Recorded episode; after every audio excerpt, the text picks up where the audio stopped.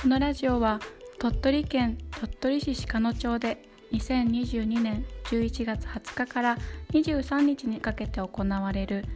鹿野芸術祭2022物語が眠る街の期間限定ラジオです。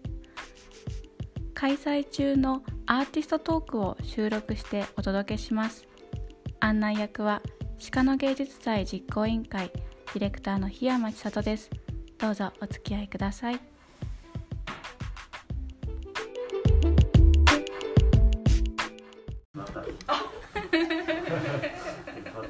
落語家をね目指しています。痛くないですか？でも足。あ大丈夫です。はい。本当になんかこれが羽織が本当に。余計に。じゃああきちゃんが準備ができたら。はい最近あのお茶を習い始めて。ああそうですか。でもね5分でしびれるんですよ。しびれますよね。そうか。じゃあおちょおちょです。ちょっとあの換気させていただきながらちょっとマスク外させていただきます。はい、こんにちは、えー、鹿の芸術祭の鹿芸レディオですイエーイあこれラジオなんですね そうなんです。えっと今日はですね、鹿の芸術祭が始まりまして2日目、2022年の11月21日月曜日です。えっとこちらはですね、あのアーティストトークの模様をライブではなくて収録させていただいて、後日ポッドキャストと Spotify の方でもアーカイブとしてあの配信させていただきたいと思います。えーこちらはですね、えっと、鹿の芸術祭であの牛を引く鹿のにてという作品を制作されたアーティストの山本明弘さんと、えーえっと、案内役の檜山千里がお届けしたいと思います。山本さんどうぞよろしくお願いします。よろしくお願いします。はい、そしてねあのお客様も来てくださって大変嬉しいですね。はい、えっと収録は20分から30分程度予定しています、あの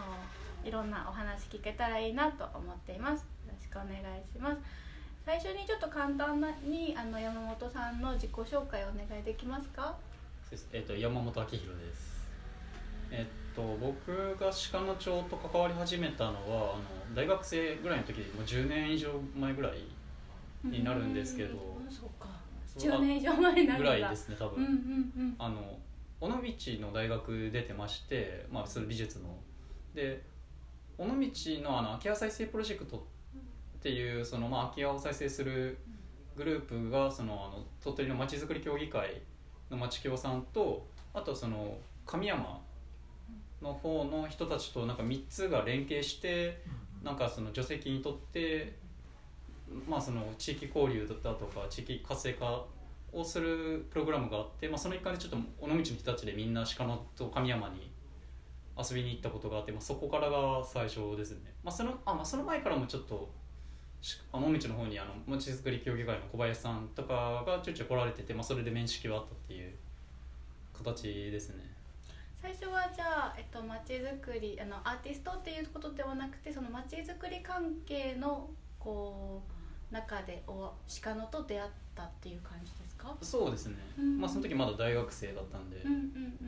うん。尾道で美術の大あの美術を学ばれてでその後は、えっと、尾道で活動されてたんでしたっけ？そうですね。尾道の大学出て、まあ、2年ぐらいはそのまま尾道にいてその後ちょっと3年間ぐらいドイツにドイツのベルリンでその現代アートをやってで、まあ、今あの5年ぐらい前にあの日本戻ってきて今岡山に住んでるんですけど。岡山の方で、えっと、アトリエ持ってね活動されてますよね。なんかあのよくアーティストさんってあの現代美術やっててって言うんですけど結構あのみんな大工やっててぐらいの勢いで 現代美術やっててって言うんですけど現代美術さジャンルいろいろありますけど、主に山本さんがされてるその作品ってどういうタイプの作品ですか？今までは主にそのインスタレーションアートインスタレーションアートっていうものが多くて、まあ、その空間そのものを作品にしてしまうっていう例えばその前回かなあの鹿の芸術祭であの前回何年？34年？あれはもっと前なの4年前かと思います。4年前の時は、あのここから近いあの加藤加藤さんっていうところのお宅で「あの空き家と雨と虫」っていう作品を作らせていただいてそこの空き家がもともと雨漏りしていてでまあその雨漏りしている状態を逆に生かしてその、まあ、ちょっとあのホースを仕込んだりしてその常にあ晴れの日でも常にその雨も雨が持ってる状態を再現してでなおかつそれだけじゃなくてあの、まあ、その持った雨が家の中を水浸しにしてあのちょっと水たまりみたいなのもできてたりであの畳から草が生えてたりあといろんな虫の巣とか、まあ、巣って言ってば虫の巣巣だったあと残骸だとかをいろいろもあの集めてきたりしてそれを家のあちこちにあのつけたりしてその空き家が自然に帰っていってるようなっていうよりか空き家の中にあの小さな生態系ができてるようなイメージのものを作ったインスタレーション作品を前回はやりましたね。はい、そこから、えっと、4年ぐらい空いてしまってあの空いてしまったっていうのは鹿の芸術祭自体が1年に1回開催だったんですけど、まあ、コロナを経て、えっと、2年間を制作リサーチと制作に費やしてもらったんですよねで今年3年目に久しぶりにあのイベントとして皆さんに作品を見ていただく機会芸術祭を開催することができたんですけど、えっと、今回の作品についてちょっとお話伺いたいです。あの鹿牛を引く鹿の煮てっていう作品ですよね。はい。はい。とまあ、その3年間のその、まあ、月祭ができなかった間のやつはちょっとちょうどそここの部屋の後ろに展示してあるんですけどその、まあ、こういう紙媒体であのその各家庭にあの鑑賞者の人が見に来てもらうんじゃなくて逆にアーティストが各家庭にあ、まあ、作品っていうか、まあ、その何かをしらお届けするっていうはい。形のプログラムやってその時にまあ僕が最初着目してたのがその道で、まあ、あの僕は結構な方向音痴で道全然覚えられなくて、まあ、正直方向音痴って言ってたね。正直よくなんかあの道なんかなくなってしまえばいいのにって得するぐらいなんですけど。けどまああの調べていってなんかあのそのやっぱ古い道とそのやっぱ今の最近の道路とってやっぱ全く別物でまあその古い鹿野町の古い道って何なんどれだろうって思ってでまあその道に注目したのも最初はあのそうやって紙あのインタビューしていいく企画をしようって話になった時に、僕はまだその時はあのやっぱ城下町のことしか鹿野町のことについて知らなくてただまあ鹿野町はなんか城下町以外にも小橋川っていうエリア山の方のエリアとその勝谷っていうその平野部のあの田んぼがいっぱい広がってるエリアと城下町の3つがエリアがあるよっていう話を聞いてまあその3つのエリアがそのどういうふうに結びついてるんだろうっていうのでまず最初道に注目してどれがその昔の道なんだろうっていうのを最初調べ始めてでそれを同時進行にいろいろインタビューしていきながら情報を集めてリサーチしていった感じですね。そうですねちょっと補足するとその、まあ、コロナ流行が始まってなかなか県外からの往来ができないという時に、あのーまあ、電話とか手紙とかで鹿野の人にコンタクトを取ってインインタビューというかねあのお話を集めてで、えっと、2年目に、あのー時々鹿野に山本さんが来られて直接インタビューをされてでその時にあの鹿野の中でもさっきおっしゃったエリアがいろいろあってそういうのを探してあの出会っていかれるうちに、まあ、古い道っていうのかな、はい。古道って呼んでたと思うんですけどその古い道をあのつなげていったっていうようなあの印象を受けたんですけどそんな感じですかね。うんうんうん。でまあ最初はその道の方に、まあ、その最初インタビューしてで次滞在制作の時に道のこととかついて調べていって、まあ、ただやっぱその道だけだとなんかちょっとなんかその作品こういうふうに仕上げようってイメージが明確になくて、まあ、その後どうしようかなって考えていきながらただあの映像作品にしようっていうのはあってあのさっきも言った通り僕が作ってた今までの作品はインスタレーションっていうその空間そのものをあの作品に変えてしまうものが多かったんで逆に言えば展示期間が終わるともう作品自体も全部撤収されてなくなっちゃって、まあ、一応うん。記録映像とかは撮ってホームページの方とかには載せてあるんですけど実物をもう見れなくなっちゃうっていうのが今までのパターンでそれで結構あの作品をなんか他のアーティストさんみたいになんか展示やるときにじゃあ昔の作品持ってきて展示しようとかできなくて 結構困ってるっていうのそもあって。の場でしかそうですね。うんうんうんうんそう毎回新作っていう状態だったん。ででまあ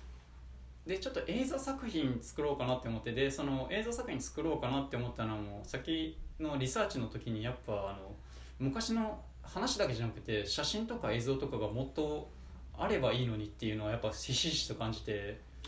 後世の人として見るときにってことですか？ですね、うん、なんか写話だけだと分かるけどイメージはやっぱうん明確に伝わってこなかったりするので、うんうん。うんだからちょっと今僕がこうやってリサーチして作ったものをまた後世の人が見た時に、うん。まあ、何かしらの資料になるような側面もある作品になればいいなっていうのが思ったのが一つででまあそれでじゃあ映像としてどうやって仕上げていこうかなって考えた時にまあそのいろいろなお話聞いてまあキーワードがいくつか出てきてまあ一つはその昔の徒歩徒歩と牛あの牛を引いて歩いたっていう風な移動手段だったんでまあす結局徒歩が行動範囲であったっていうことと、まあ、その牛、まあ、こ鹿の町はなんかマヤっていうあの馬あ牛を飼う場所が家の中にあったうんっていう、まあ鹿の町だけじゃなくてあの東北地方とか相模地方の方もそういう作りの家がちょいちょいあるんですけど、まあ、鹿の町もそういう作りの家だったっていうのがあってでまあ牛が本当に家族のようにっていうかもう下手したら家族よりも 大切に育てられてたっていう背景があったのとあとその木材あの木木炭とか炭とか薪とか建材だとかっていうのはやっぱ小橋川の方とかやっぱその山の山間部の方なんで棚田で米作ったりもしてたんですけど、まあ、やっぱその飼料の方とか見ても思ったよりは生産量多かったんですけど、まあ、昔別にトラクターじゃなかったんで牛が歩いていけるとこだったらまあ同じようにうん。育てられたとはいえやっぱ平地に比べると面積がどうしても少ないんでやっぱど米の生産量は他よりも下がっててその分をその木材を加工して供給することでその成り立っててで当時やっぱガスも電気もなかったんでじゃあみんなでもエネルギーがないとやっぱ人間生活できないんでで何がエネルギーかだっただったのかっていうとやっぱりその木材薪とか炭がメインのエネルギーだったんでで結局鹿野の城下町まあ城下町の付近にも田んぼあるんで城下町でも一応お米作ってるんですけど城下町はまあメインにやっぱその経経済活動うんうんうん。位置があったりだとかうんお店があったりだとかででしかも鹿の往来で鳥取までつながってるし倉吉までつなが倉吉の方とかにも行けるしうんうんうんっていうのでまあ貿易うんの経路でありその経あの経済の中心地でまあ結局都会都会、まあ、一種の都会地方都市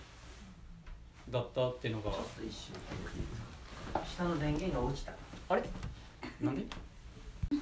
はいということでね私の小話でつないでおきましたので大丈夫ですよ。はいえっと今えっとですね。あの改めて新しいお客様もおられますんで鹿の芸術祭2日目に、えっと、山本明宏さんのアーティストトークを屋根裏部屋で行っています、えーやえっと、今回の山本明宏さんの作品は「鹿の心」という会場で1階にあの大きなスクリーンで映像作品を流していてこの映像作品を作るためにあのえっと集めた資料ですとかアーティストの、まあ、メモっていうのを資料室として屋根裏部屋の方で展示しております。ということではい。何の話だったっけ？えっとこの 道道の話だ。っていうかまあ 今回映像作品。はいそうですね。うんうん。でまあその、まあ、ちょっと新しい方にかいつまんで説明するとなんか鹿の芸術祭あのコロナ以前は毎年やって1年はい1年に1回やっやってたたんですけどあのコロナの後ちょあコロナの後でコロナに入ってやっぱりちょっとできないって感じになって急遽そのあ展覧会を開いて見に来てもらうんじゃなくて逆にそのアーティストがあの各家庭に何かをお届けするって形でそういうふうなあのレターみたいなはいこれが、えっと資料室の方に展示してありますのがそのできなかった期間に毎月その鳥取司法っていうものが各家庭に届けられるんですけどその時に一緒に織り込んでいただいて今年こんな風に制作してますよあのこんなことを探してますよっていうのをお知らせするお手紙を作っていました。はい。で鳥取市内だあの鹿の町内だけですけどね。はい。はい。でまあ僕はそこにその鹿野町の人にいろいろ話聞いたりしながらコラムをはい。書いて、まあ、それであのインタビューとリサーチをしていきながらで2年目になってちょっとまあコロナまだ落ち着いてなかったんですけどとりあえずあの PCR 検査とかすればあの滞在できるようになったんでたこっちに来てリサーチするようになって、まあ、最初はあの鹿野町が小足川小足小足川っていう山の方のエリアと城下町のエリアとあの平野平野に田んぼがあるあの勝谷地方勝谷のエリアっていう3つのエリアに分かれてるっていう話を聞いてじゃあまあそのそれぞれの3つのエリアをつないでた道昔の現在の舗装された道路じゃなくて昔の道ってどれがどうつながってたんだろうっていうのを最初調べていきながらリサーチをしていってでまあそうしていく中であの、まあ、最初は道から入っていったんですけど、まあ、キーワードで小足川の方のあの木材あのす薪だとか炭炭だとか建材だとか、っていうなんかまあそのし木材資源を小足川の方でメインで出しててでその出した炭とかはもう城下町の方とかにも運ばれてって、まあ、あともちろんその平野部の方にも で各家庭でその今みたいにガスとか電気がなかったんでその薪とか炭を燃料にして生活がされていてでまあお米はそのもちろん山の方でも城下町の周りでも作ってたんですけど一番平野部の方が広くてお米がいっぱい作られたんでそこが第一次産業の中心部になって結局鹿野町自体がその城下町が経済の中心部で食料生産が平野部の方で主に行われてで燃料資源とか木材資源が山間部の方で作られてでそれで一つの経済圏として循環型の社会が成り立ってたっていうのに気づいて、まあ、それをちょっと映像にまとめてみようっていうので作ったのが今回の作品ですね。うんえっと、映像作品自体が大体25分ぐらいのはい、ものになりましてあの、まあ、実際に見ていただきたいなっていうのとあのその、まあ、当時そういうふうに循環型でこの小さなエリアが成り立っていたけれども、まあ、時代の流れとともにこういう出来事が世界にはあってそれがどんなふうに鹿野に影響を及ぼしていき現在の鹿野がどういうふうになっているのかっていうのを映像では結構語ってますよね。うんまあ、特に今人口減少はどこも問題だって言われてるんですけどただまあなんとなくそう言われてるだけだって明確にそのじゃあそれがどうなっていくのかとかどんだけやばいのかっていうイメージとか実感がある人はまあ少ないと思うんですけど実際今回すあのこれを作っていく過程で、まあ、鹿野町の人口動態とかも調べたりしたんですけどまあやっぱり人口が一番多かったのはあの戦後のベビーブームになった平成あ昭和22年ぐらいで、まあ、今なんかその半分ぐらいにまで人口が減っていてでこの10年の間にも600人も減ってるっていう結構シビアな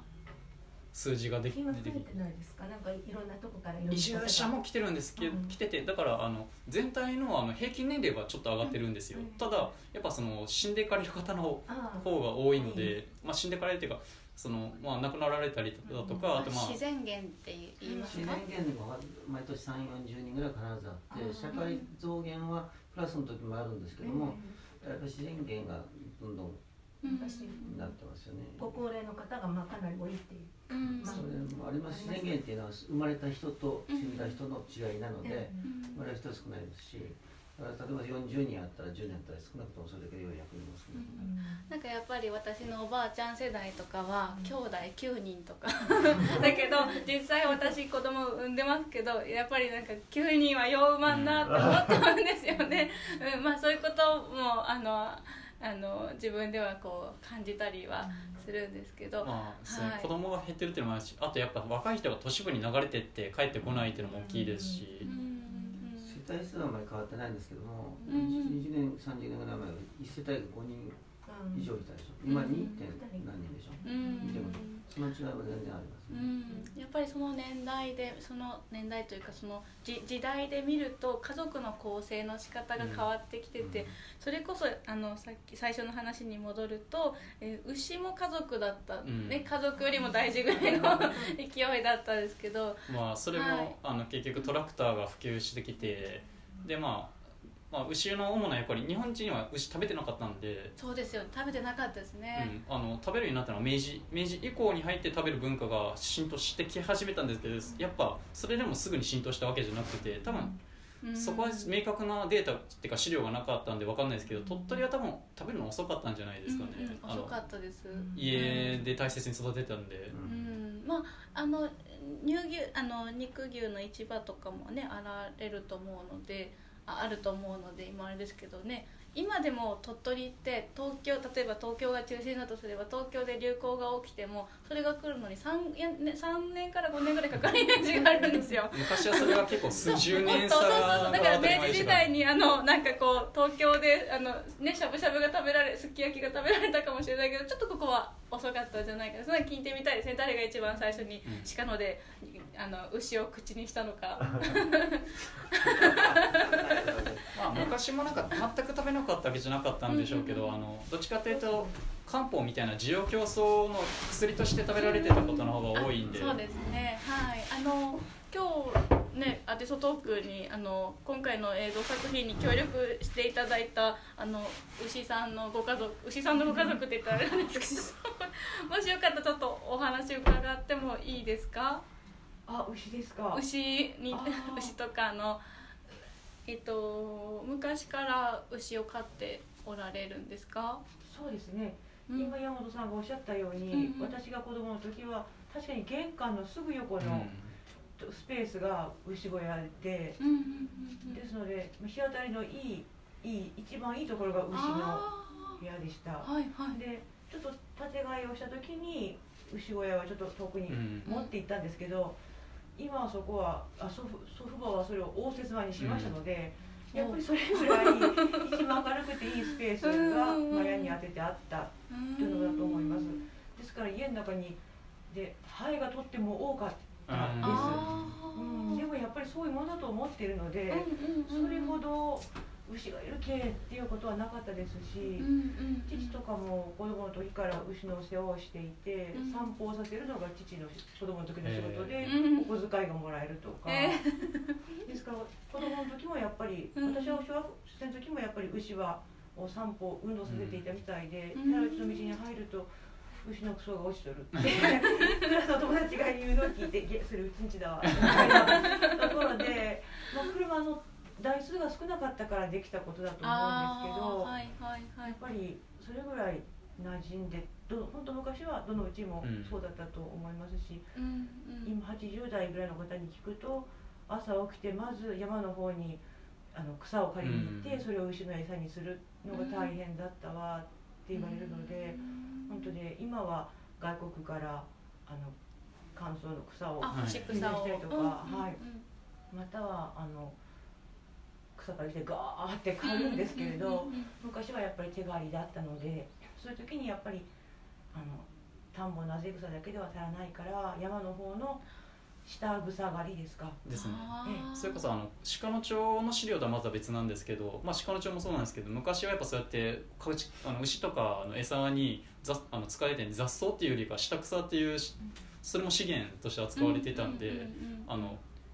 そのこ個人の人が所有してる山以外の共有の村の共有の山って入谷市っていうんですけど、うん。そこでその入谷市での草をめ草とか木あの木焚き木にする巻きあの枝とかをめぐって争いが起きてる資料とかも結構あちこちでおー。あの昔の調子だとかそういう資料を漁ってるといっぱい出てきて。うん。だから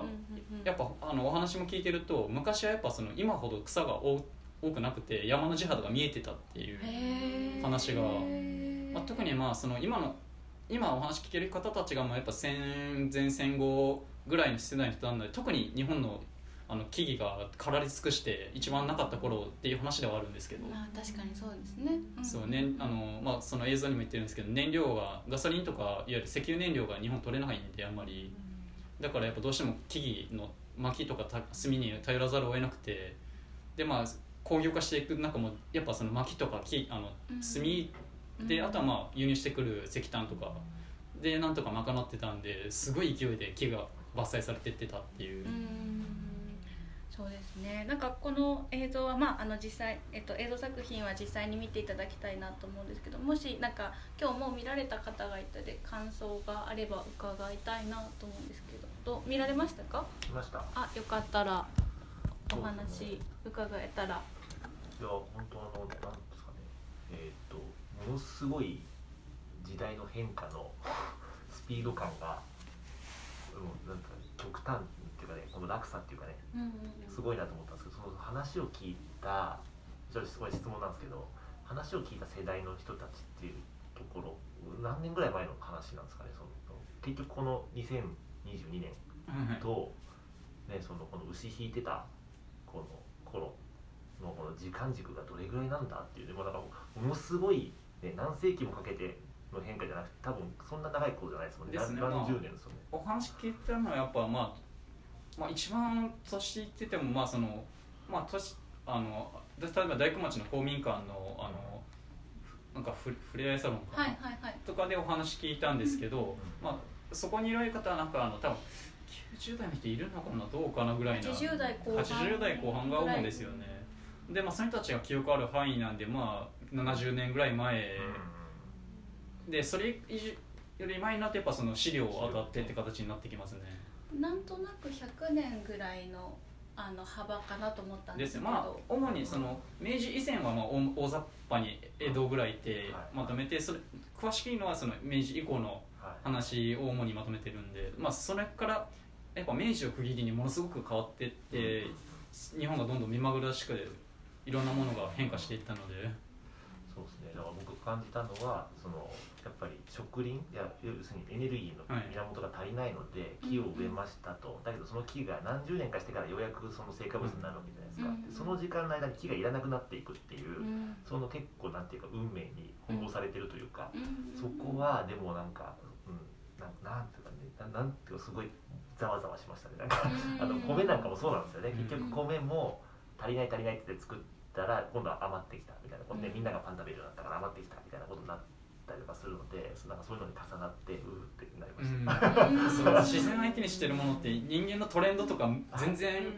相手あの合わせられないですもんね、うん。そうですね。そこなんか結構皮肉な、ね、みんなのエネルギーのために良かれと思って植えたものがもういらなくなって負担になっていくみたいな。そうそのの結果あの今のスギ花粉ヒノキ花粉っていう 私たちの生活を私たちの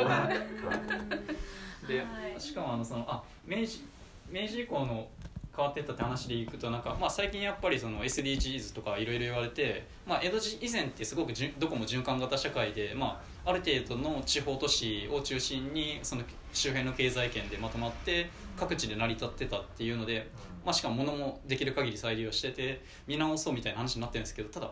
それってすごくいいところしか大体見てなくてまあなんか映像の中でもしれっとしとしか言ってないんですけどやっぱ明治になって移動が自由になったことによってやっぱさっき言ったみたいに人口があの若い人たちがどんどん都会に流れていくようになった。それやっぱ明治以降なんですよね。それ以前でもあの、まあ、もちろん奉公に出たりだとかまあいろいろ全く移動ができなかったわけじゃないんですけど今みたいに自由に県を県っていうか藩。藩をまたいで移動できるわけじゃなかったんであの手がパスポート手形も必要でしたしあの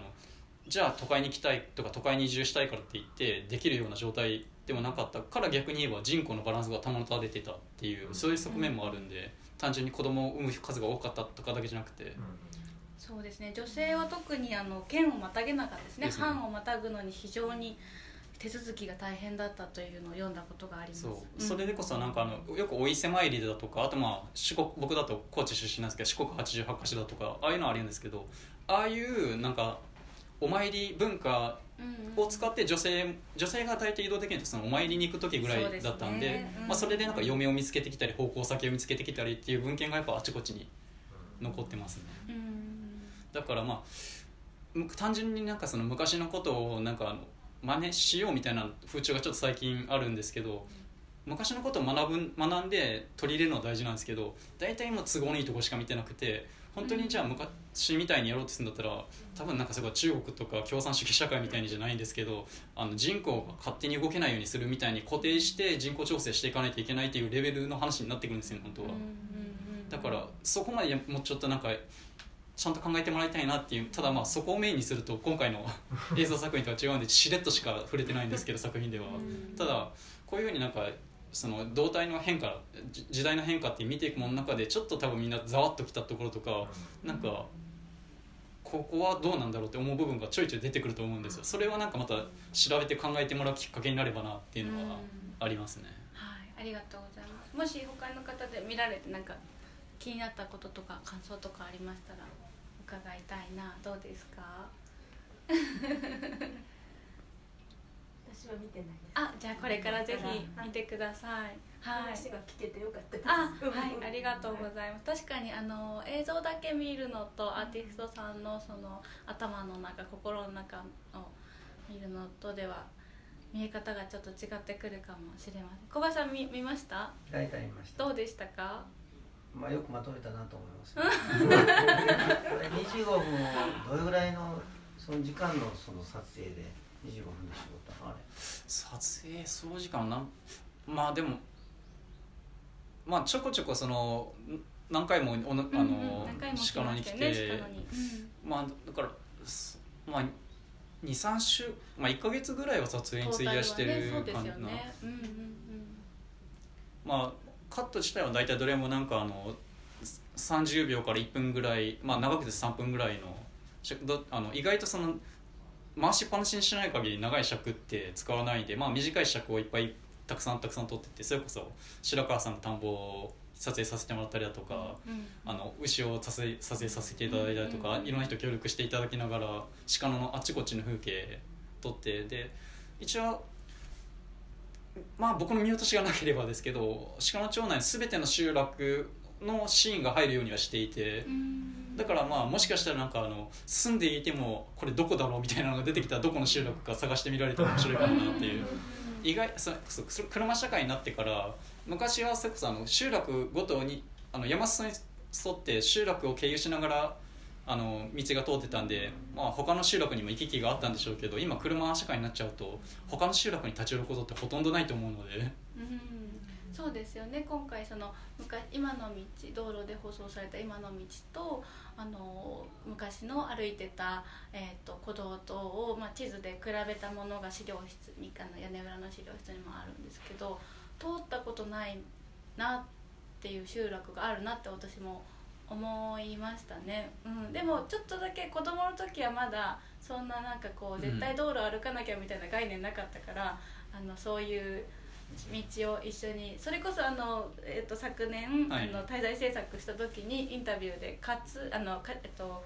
道今道の駅きらりがあるあたりに行ったじゃないですか、はいそれであの裏のあたりなんていう集落でしたっけあそこは。舵掛けですか？梶掛けか、えっと、まだタバコ小屋が残っていて、でなんかこうあのお家その古道を探してみようと思ってねそしたらなんかやっぱあったんですよね。あの山裾にあこの抜け道みたいなやつみたいな。そこ一緒に歩けてすごい楽しかったなあって。あそこは梶掛けじゃなくて岡木のあたりの工人堂のあたりですかね。あそうです。おかきかおかきおか。きかおかおか。いおかいかそう岡井木梨。いいおかいの方ですねきっとね、あの工人堂はちょっと残ってますよね。あの、はあの道のそばに。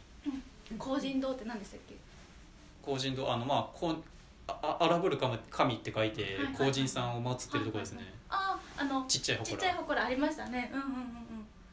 そうそういうの一緒に行けてすごい面白かったです。で子供たちがそこを通って小学校に行ってたよっていう話をねあの地域の人に聞いたりして。あですね。それこそあのすぐそこの城山のなんか抜き道みたいなのがあっただとか。うんうんうんうんうんぜひ鹿野の人にあの映像作品めっちゃ見てほしいなって思いました。各公民館で 上映したらいいのになって思いました、確かにね。一応なんか今そのこのメイン会場の鹿の心だけじゃなくてさっき言った道のそうですね。駅キラリと、はい。あとあさってあの小足川にあるカジノカジノ里山で、まあ、ピザパーティーしながらはい。あのまあ映像作品一応そこでも流す予定で、はい。見ていただきたいなと思います。はい。ありがとうございます。そしたらあそうですね。会場の、えっと、メイン会場の鹿の心には、えっと、その映像作品に登場するあの牛の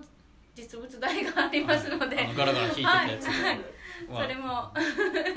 見てほしいですね。ですね。まああの牛多分なんかあん牛自体には全然なんかげんあの説明というか言及してないんでなんだろうみたいな感じだとは思いますけど、うんうんでもあの空間にあるのがその映像と牛なのでね。みんなにこ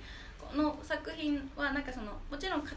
ていることもたくさんあるんだけどその、えっと結論を出し続けるのではなくってたくさんのなんか、えっとモヤモヤとかちょっとヒヤッとすることを映像の中で私自身は感じながらそのここから、まあ、さっきもおっしゃられたんですけどここから、えっと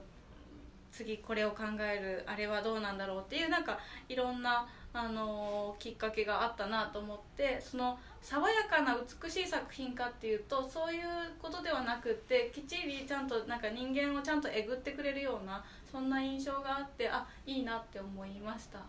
ありがとうございます。ちなみにえ、はい。映像一個一個結構あの、なん暗喩じゃないんですけどこのさこの映像こここうしてるのはこういう意味があるとか結構細かくあれこれ仕掛けをやってるんでどんどん深読みしてってくださいー深読み 深読みしてるじゃあな2回も3回も見た方がいいですね。そうなんかここピントどこに合わせるんだろうとかメインアンサーがどうなってるんだろうかとか全部一応なんかそれぞれ計算しながらやってるんで。すごいなるほど。どんどん深読みしてください。はい